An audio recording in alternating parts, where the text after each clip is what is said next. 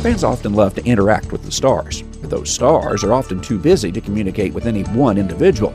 However, turn back the clock to the 1950s and 60s, and this star was known to handwrite letters to fans and forge friendships that lasted for years.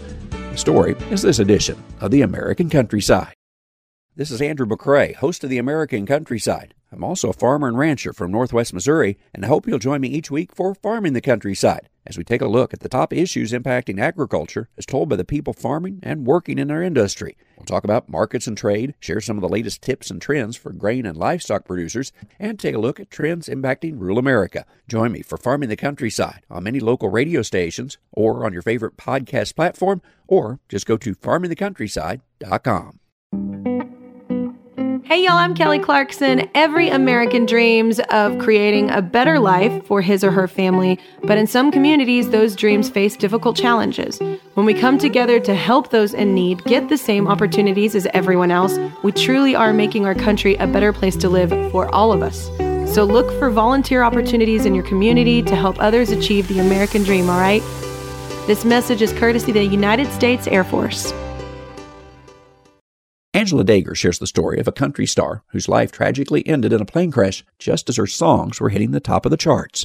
Patsy Cline. So Patsy came from Winchester, Virginia. She was very close with her mother. It was just her and her mother for a time. And she wanted to be a singer. And so she came to Nashville and she recorded. It's a story retold at the Patsy Cline Museum in Nashville, Tennessee. We have her actual contracts. Some of the earlier ones were not a very good deal for her.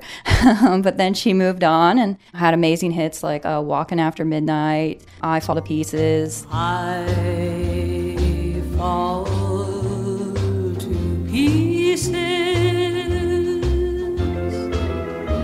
each time I see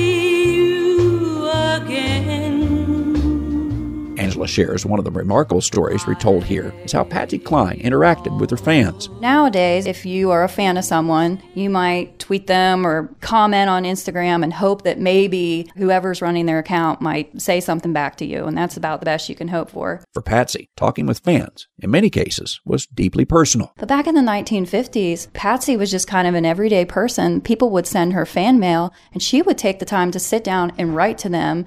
We have some of these letters on display in the museum, and some of them are five pages long, front and back, where she's just talking to these people. In fact, some of those letters were the foundation of friendships between Patsy and her fans that have endured to the second and third generations of the Cline family and that of the Pen Pals family. It's a unique glimpse into the life of a lady whose music still inspires artists today. Traveling the countryside in Nashville, Tennessee, I'm Andrew McCrea.